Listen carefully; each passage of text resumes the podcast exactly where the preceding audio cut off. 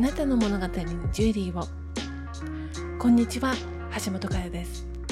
この番組は三重県在住のジュエリーデザイナーである橋本佳代が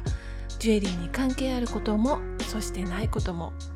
その時に私の心を捉えているいろいろなことを発信していきます。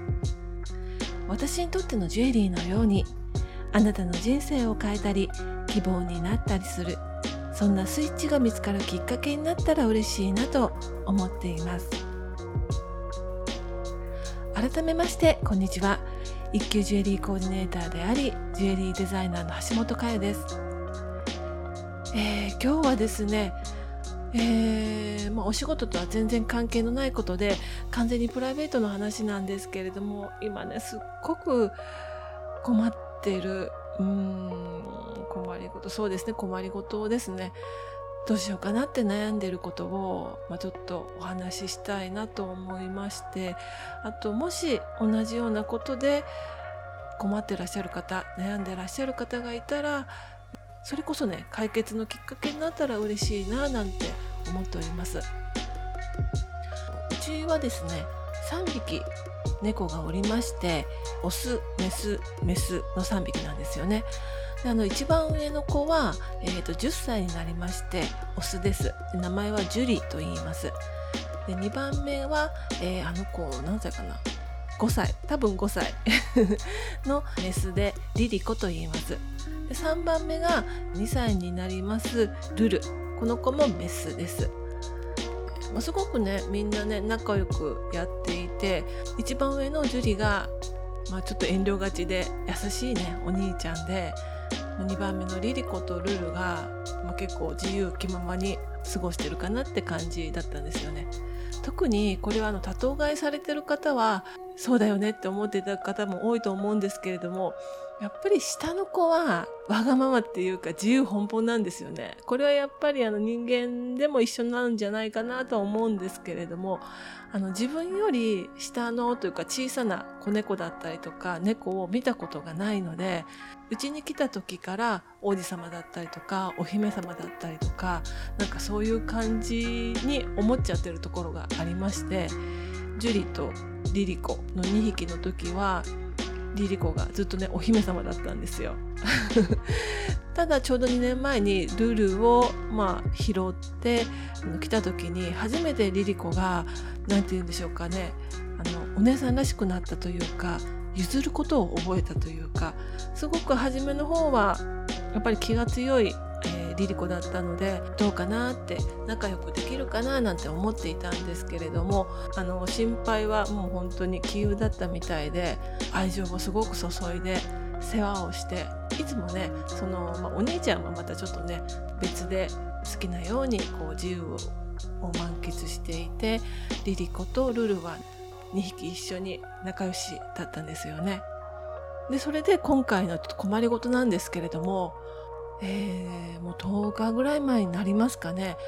暑くてムシムシするじゃないですか。なので、あのー、1階の、まあ、みんなで集まるリビングをちょっとね、網戸にしてあったんですよ。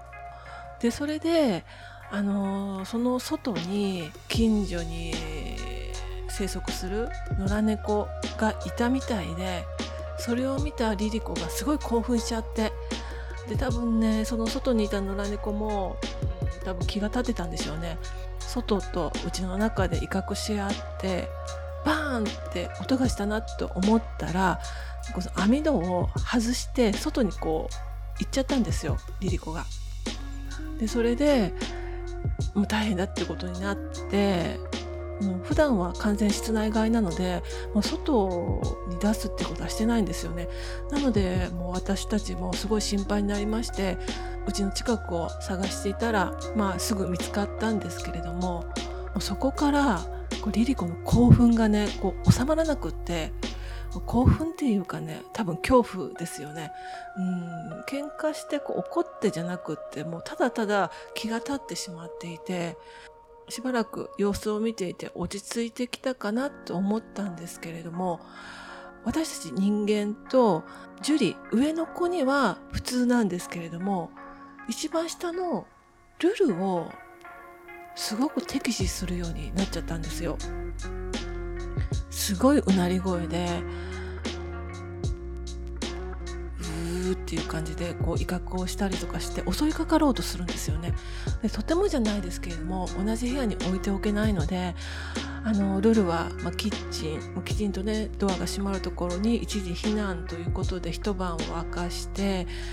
でまあ一晩過ぎたら落ち着くかなリリコもと思ってたんですけれども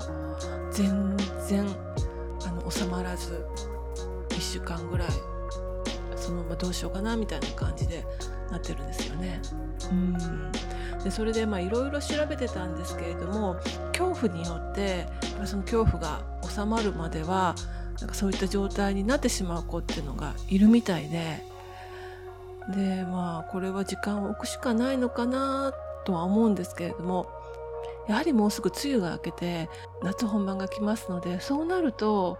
キッチンはねエアコンがついてないんですよ。でその中にいくらまあその例えば風通し良くするとはいえ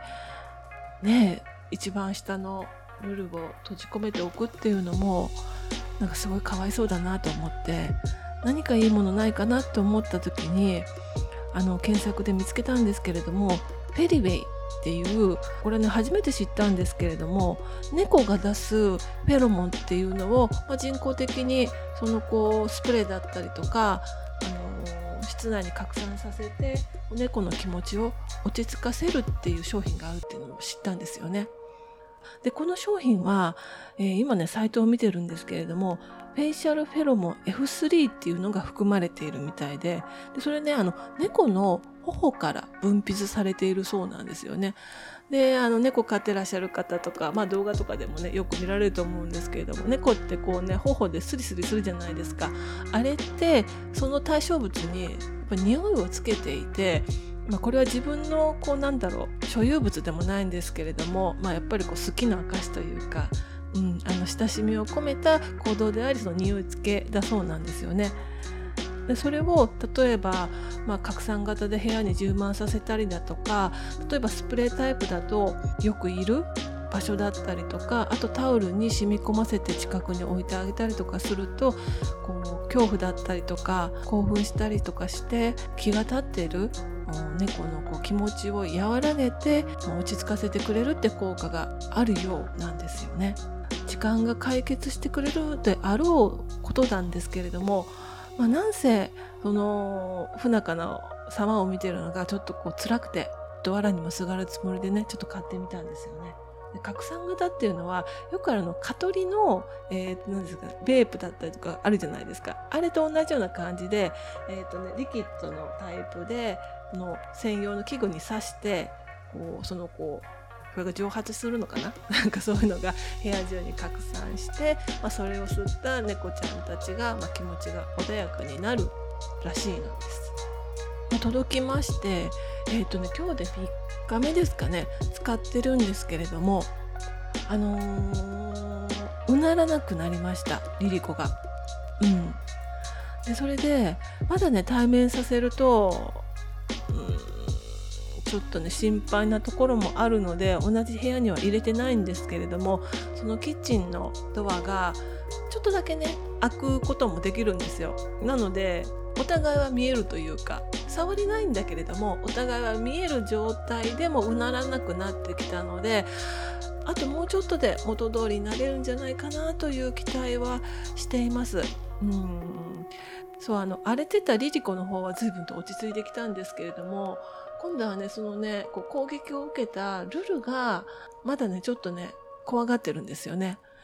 すごいね、元気な子で、もうなんか世界は私のためにあるっていうぐらいね、こう天真爛漫な猫だったんですけれども、まあ、あの一件以来、多分その、兄弟のように母のように慕っていた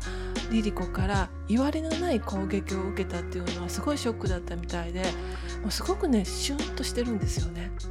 リリコに会うことをちょっと怖がってます。うん、なので今度は今度は攻撃を受けてしまった、まあ、一番下のルルの、まあ、メンタルケアじゃないんですけれどもそういったことも、まあ、ちょっとね少しずつ、うん、していかなきゃななんて思ってるんですよね。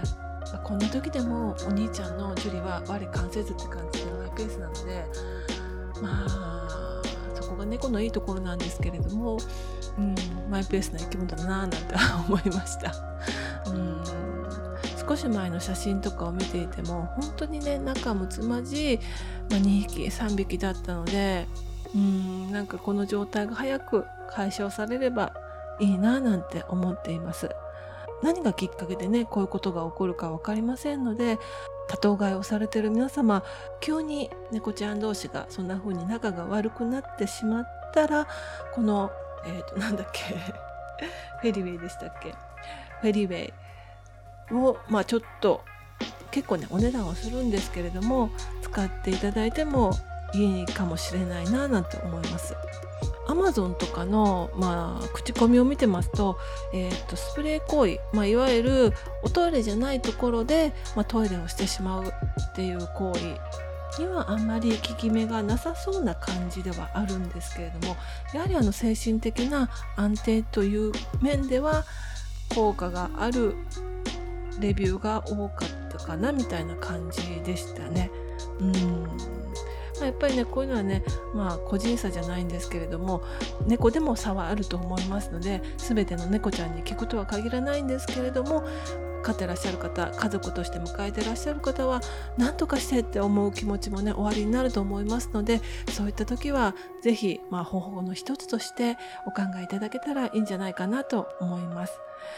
ね次のねポッドキャストを撮る時にはまあ、あれから仲良くなりました元に戻りましたっていうご報告がねできたら嬉しいななんて思っています。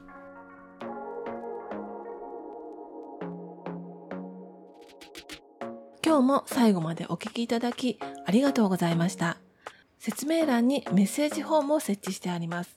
スタンド FM はレター機能がありますのでぜひそちらもご利用ください。ご意見ご感想ご質問などお待ちしていますそれではまた次回のポッドキャストでお会いしましょう。バイバイ。